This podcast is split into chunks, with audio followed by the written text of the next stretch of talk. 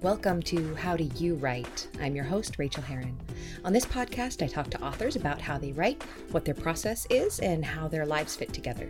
I'll keep each episode short so you can get back to writing. Well, hello, writers. Welcome to episode number 389 of How Do You Write? I'm Rachael Herron. I am so thrilled that you're here with me today as we are talking to Ashley Wilda. This is a fantastic interview, and we talk about being fully immersed in a scene, and we talk about writing the story that you're actually meant to tell. We talk about fear. Oh, it's a good one.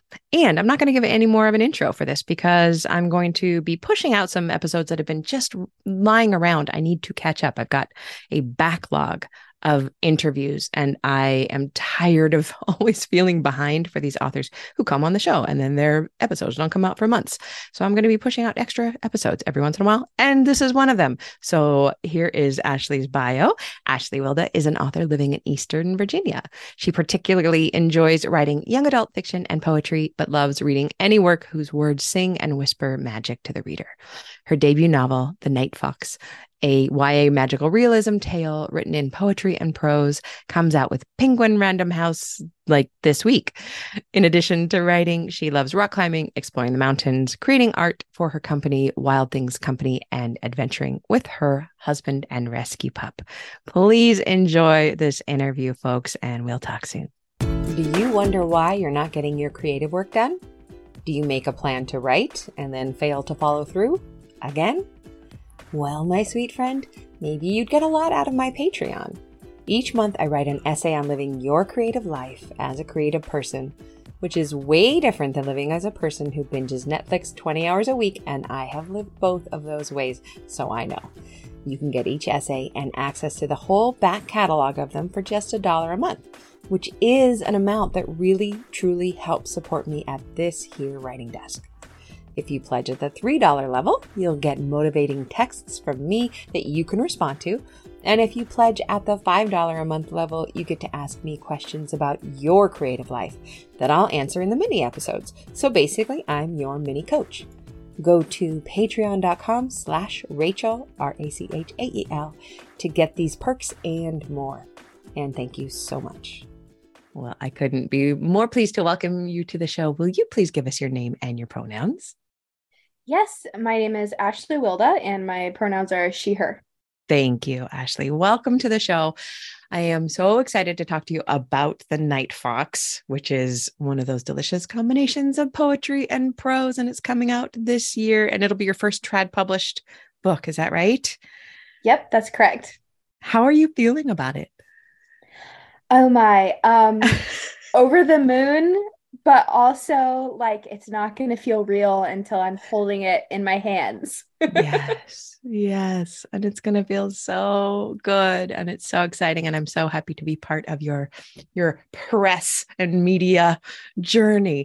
Let's talk about the writing itself because this is a show about pro- uh, process and um, product how it all gets made.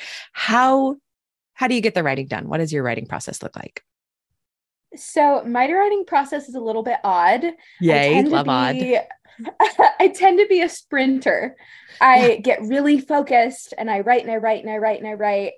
And then I don't write for a long time. And then I jump back in. And it's one of those things that um, I like about my process, but also I'm working on figuring out how to work writing more consistently into my everyday life for a more sustainable practice.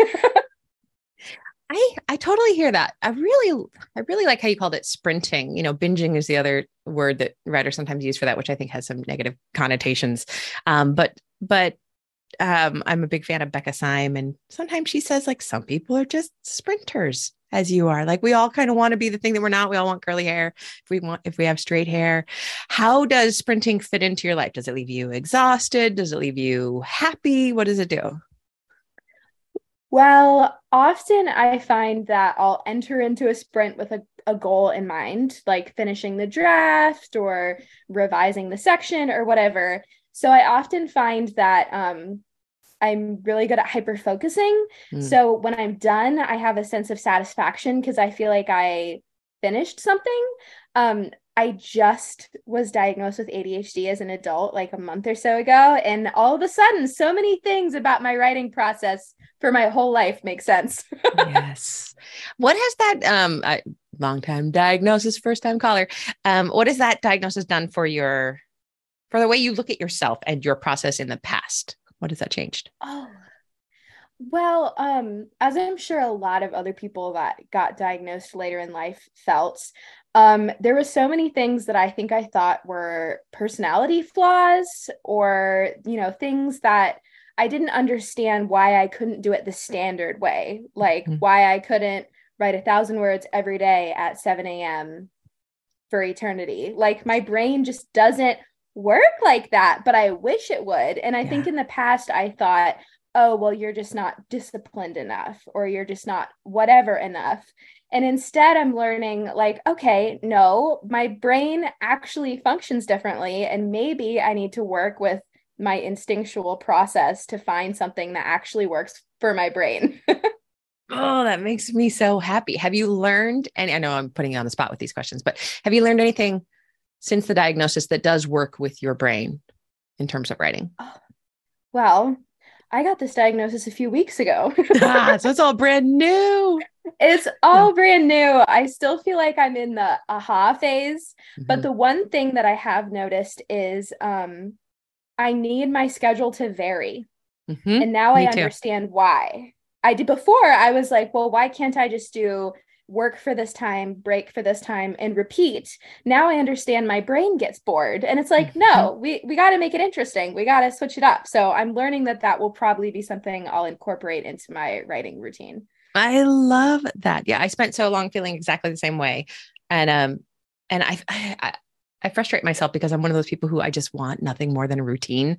Like if I go to a city, I try to make a routine the day I get there. Like I'll, you know, go, I, I love that coffee shop. I'll go back there tomorrow. And I instantly get bored uh, instantly. Um, you may choose to pass on this question. This is, and I can also delete it from the record of me asking, but have you considered medication and will you? I have. Yeah. So I, when I first pursued the diagnosis, I was just curious. I mm-hmm. actually was talking to a friend and I was trying to figure out some other mental health stuff.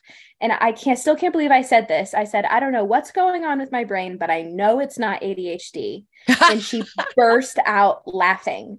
She was like, Girl, what are you talking about? Like, that would be the first thing that I would go check out. And I just was oblivious because I grew up being good at school. I was I'm great at school. Focuser. Yes. Yeah.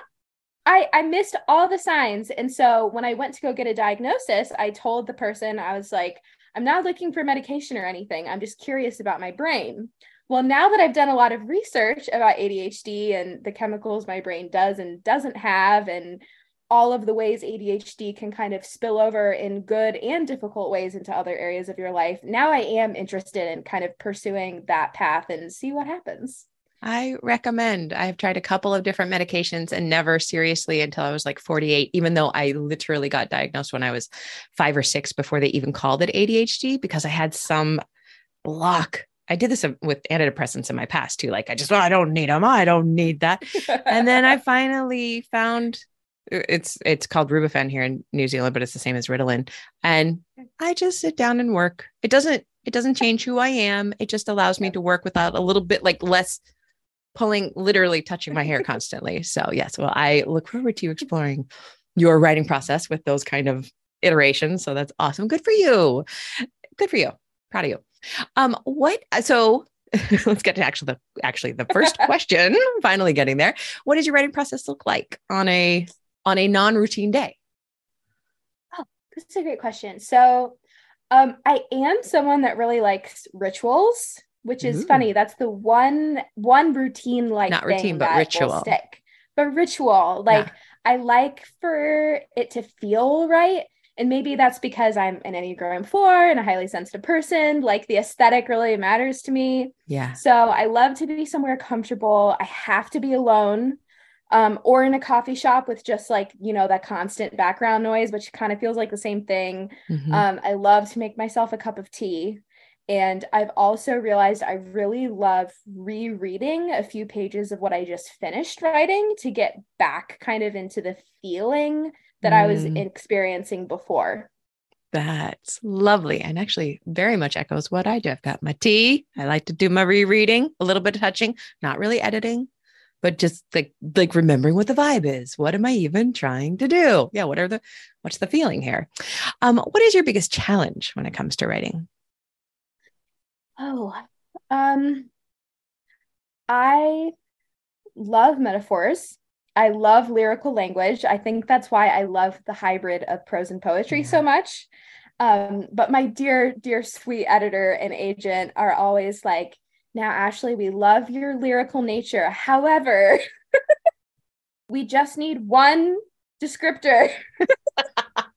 but but four are so much better and they mean different things when you put them together in a package.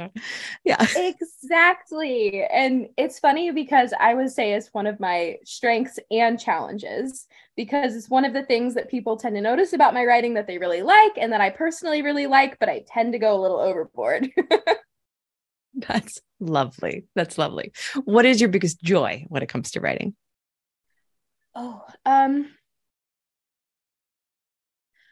I have to say, one of my favorite parts of the writing process, and also one of my favorite parts of like kind of writing that first draft, is the moments when the characters are so fully fleshed out mm. that, for lack of a better term, they have a mind of their own like you're wanting to take a story in a different place and then there's that little part of your mind that says well that character wouldn't say that or they wouldn't do that. They would do this instead. And to me that's the like exciting moment of being like oh like i've created a world with a person and emotion here because they're on their own path and i'm kind of along for the ride now and i that's probably one of my favorite parts. You were driving and now you're in the passenger seat or the backseat yeah. backseat driving.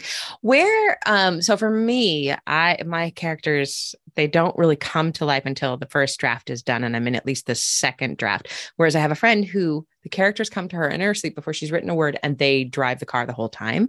Where in your process do the characters start to come alive?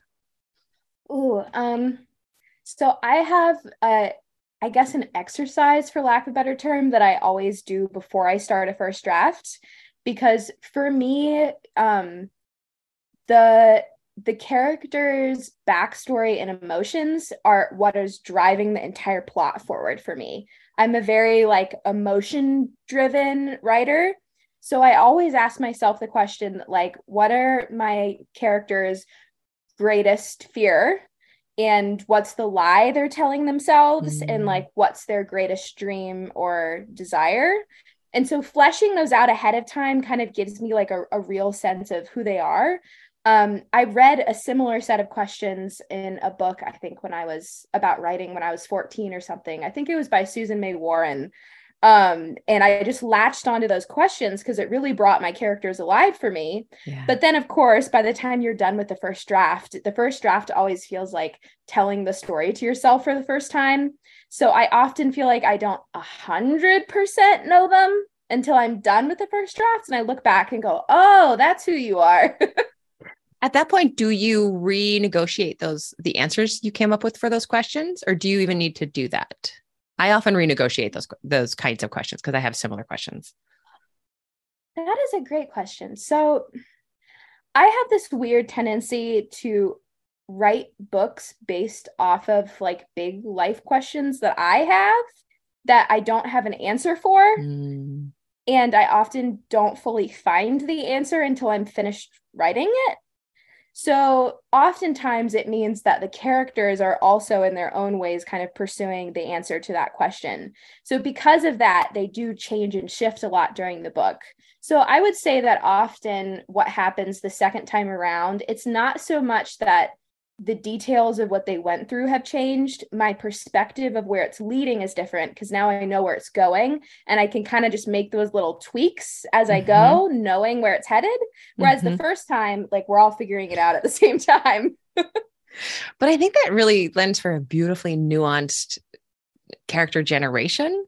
You know, rather than going in and saying, I'm going to take this character from point A to point Z, you went off and, you know, three or four dimensions and ended up at the planet that doesn't have a letter attached to it. You know what I mean? Like that way you get to follow them basically in real time and let them grow. Yeah, I love that. I, I find that incredibly inspiring. You may have just done this, but can you share a craft tip of any sort with us? Oh, yes. So, both the number one thing that I feel like I look for when I'm reading a book, and it's also my number one thing in my writing that for me is the mark of whether I've done something successfully or not is um am I fully immersed in this scene like I am the character? Mm. And whether that's it doesn't matter the point of view. Like you can do that whether in your unlimited third or mm-hmm. normal third or first person or whatever. Like for me it's not about point of view. It's about I can tell that I'm seeing the world through this colored lens. And so for me the the craft tip that I heard that really helps me is someone said if you have two or three characters and they're all watching the same rainstorm the three of them inside their heads are going to be mm. viewing that same event completely differently so think about yeah think about like how would this person filter the world and then try to slip that into your writing and the reader will just feel it a lot more that is so beautifully said and so much harder done on the page but I can tell just by the language you're using, you are really a master at emotion and knowing the characters and and showing that view and being immersed in the setting. How do you know when you are fully immersed in the scene? Because that's something that I always struggle with. Oh goodness. Um I definitely think it's easier when you're reading it like reading yeah. someone else's work versus writing it because yes. when you're reading it's just this like magical fifth sense where you're like oh yeah. this is the one and you don't know why but it's yeah. just this extra special something but then when it comes to your own writing you're like i'm the person that's supposed to create that somehow how do i do that and for me i've noticed that if i'm writing a scene and all of a sudden the scene is going faster in my head than i can type it and like i'm mm. trying to catch up with it usually when I go back and read that scene, I'm like, okay, I have something special here. And it might be raw and it might be messy and I might have to edit it a million times, but there's like an emotional core there. So I guess just like not being afraid to kind of let the emotion of a scene run away with you because you can refine it later. I love that. And it made me think about just something that happened last night where I was trying to get into a book that everybody loves. And I had given, I don't know, I'd given it like half an hour maybe 45 minutes. And I was just really like, why? I should love this. Everybody loves this.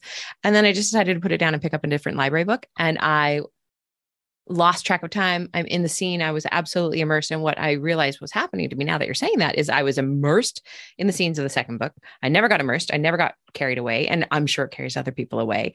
But it's the same thing for our writing. When you go in and you lose control in a bit, you lose the ability to remain at a sedate walking pace. Maybe that's the, our tip that we are in the flow. Gorgeous. Yeah, gorgeous. I would agree with that. what is the kindest thing that anyone has ever done for you in your writing career? Oh, um, I'm a firm believer that sometimes the things that make the most impact on someone's life are the things that you'll never know. Um, and I definitely feel like that's been the case in mine. And uh, the thing that stands out to me is um, I, I went to the Vermont College of Fine Arts for uh, MFA in creative writing for children mm-hmm. and young adults. And one of the things that they do there is every residency, um, every member of the graduating class gives their own lecture about something that is really meaningful to them that they've done oh, cool. research on or is related to their life. It's so cool. And I went to one, I was probably, I think I was 21. Um, and it was summer of 2018, I think. And it was about grief in the writing process. And it was a person that I barely knew. I just seen them in passing, and they had poured their heart into this lecture. And it was more of they were just telling the story of their life and how it entwined with writing. And I just felt something tug inside me. And I was getting this realization that I have been writing around the story that I'm meant to tell for years. I've written my way around it in every way I can because wow. I'm I'm scared to write it. So the lecture finished and I slipped out and I ran to the little library on campus and went all the way down into the basement and you know it smelled like musty old books and it was kind of dim and i just started sobbing and i was like i know what i need to do now because i've been holding this story of my own grief and love and have been trying to avoid it and write around it. But what i really need for myself and for the teenager that i was is to write through it. And that person was completely oblivious to the fact that they had made such an impact on anyone in the audience. But like i will always always remember that as a big turning moment for my writing. Have you ever told them? Have you ever reached out to them I actually did when I signed the contract for the Night Fox because that yeah. ended up being the book was wow. the Night Fox. Um, and I just tagged them in some sort of Facebook comment and I was like, this is probably going to sound really weird to you, but without your lecture, none of this would have ever happened. And it was really cool because they were floored and they were like, I needed to hear that for it to circle back around to me because I'm avoiding writing about something that's really important to me now. And I needed my own advice to come back around to me to have that impact again, which I thought was really cool. I have goosebumps. That is beautiful. And that is exactly what was meant to happen. That is yeah. gorgeous. And I am also glad that you told them. So, what is the kindest thing that you've ever done for yourself as a writer? Mm, um, well, right before I went to grad school, um, a pretty significant event had happened in my life that kind of turned everything upside down and kind of started a really, really intense like grief process and mental and physical health process that I'm still honestly going through now but um, I felt so lost during that time. I had a really big question mark in my mind where I was like, I don't know if I can write still because I, everything I am as a human feels like it's been undone. Mm. And I don't know if I know how to write anymore. Like, I don't know if I'm, if I'm capable of that anymore. But I didn't stop and I don't know why I didn't stop because the whole time I was like, what am I doing? like, none of this feels right. I don't know what's going on.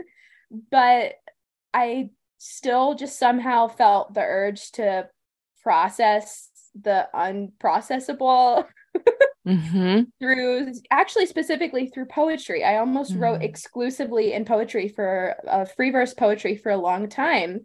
Um, and i feel like none of the none of the ways that my writing has grown into what it is now ever would have happened if i had decided that i i was right and i just wasn't ever going to write again.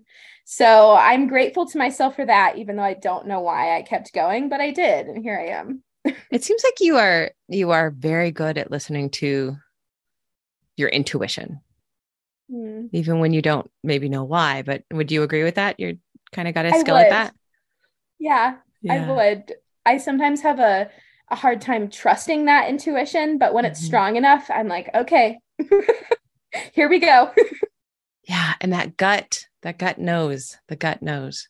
So, oh, amazing. Okay. Uh, switching gears a little bit, what is the best book that you have most recently read and why did you love it? Oh, okay. So, um, a year ago, back when um, my agent and I were getting ready to pitch the Night Fox, um, I was looking for what people in the industry call comp titles, mm-hmm. which are titles that are similar to your book in some way that can help explain some of the things you really love or like about your book. And my problem was all of the books that I loved that I wanted to list were like five to 10 years old. Mm-hmm. And that doesn't fly when you're looking for comp titles. They want to know how it's like new and relatable and whatever, mm-hmm. you know? So I started kind of on a reading journey just to see what was out there. And I came across um, the book Watch Over Me by Nina LaCour. Mm. And um, it's a YA magical mm-hmm. realism with a lot of like really incredible nature elements in it and it blew me away. It was like one of the best books I had read in like the last five years, and I still think about it all the time. I'm so, going to run out and put it at the top of the TBR pile. Thank you. That sounds exactly like my jam. Highly recommend. Thank you. Watch over me, Nina LaCour. LaCour. Yep. Mm-hmm. Perfect. Thank you. And will you please tell us about your book right now? Please tell us about The Night Fox. Yes. So, The Night Fox is YA magical realism where the present is in prose and the past is in poetry. Mm. So the chapters alternate between the two. Um, and it's about a girl named Eli who is sent to this mysterious wilderness retreat in the mountains um, for mental health recovery. Um, but she is struggling with grief after a really really complicated lost love basically and she is determined that she's not going to heal because she's not going to let go of this love that she's found um, what she doesn't know is that the valley is magical and changes every time she goes out in it, and that she will meet versions of herself, past, present, and future. Um, and yeah, so that's the Night Fox, and I am so beyond excited for it to come out. It's coming out on October 10th of this year actually with a new imprint of Penguin called Rocky Pond Books. I saw that. I had never heard of that imprint. That's really exciting. Is it is it a YA or is it a poetry prose imprint or what is that imprint doing? It is really cool. I'm so excited. So, um, Lauri Hornik, uh, who works with Penguin, used to be head of Dial Books for young readers for like 25 years or something. And she left Dial to start her own imprint under Penguin. And it's specifically for children and young adults about mental health and social emotional learning. More goosebumps. Oh, and Their were you working with her? Was out. she your editor? Yep, she is my editor, which is incredible. I love. I, I, most people listen to this; they don't watch the YouTube. But if anybody is watching the YouTube, your face just lit up when you said that. Yes, she is my editor. I worked with her. You got what a vast amount of experience, and also she's going to have all of this passion and excitement about this new imprint of hers. That is so cool. Oh, okay. So it will be available in all fine bookshops. And where can we find you? Great question. So I'm a little bit of everywhere. Uh, my main platform is on Instagram. You can actually find me at um, the handle is wild.thing.co. Um, when I'm not doing writing, I also do pottery, music, visual art, all sorts of other things. So my name's Ashley Wilda, but my artistic handle is Wild Thing Company. So that's my Instagram handle is wild.thing.co. I'm also on Twitter and Facebook and TikTok, and my website is ashleywilda.com. I run a little poetry blog there, so you can kind of mm. find me everywhere. Thank you so much for being on the show. It was a delight to talk to you, and may your book just fly from the shelves. So excited for you. Thank you so much. This has been wonderful. Thanks so much for joining me on this episode of How Do You Write? You can reach me on Twitter, Rachael Herron, or at my website, rachaelherron.com. You can also support me on Patreon and get essays on living your creative life for as little as a buck an essay at patreon.com slash Rachael, spelled R-A-C-H-A-E-L. And do sign up for my free weekly newsletter of encouragement to writers at rachaelherron.com slash write.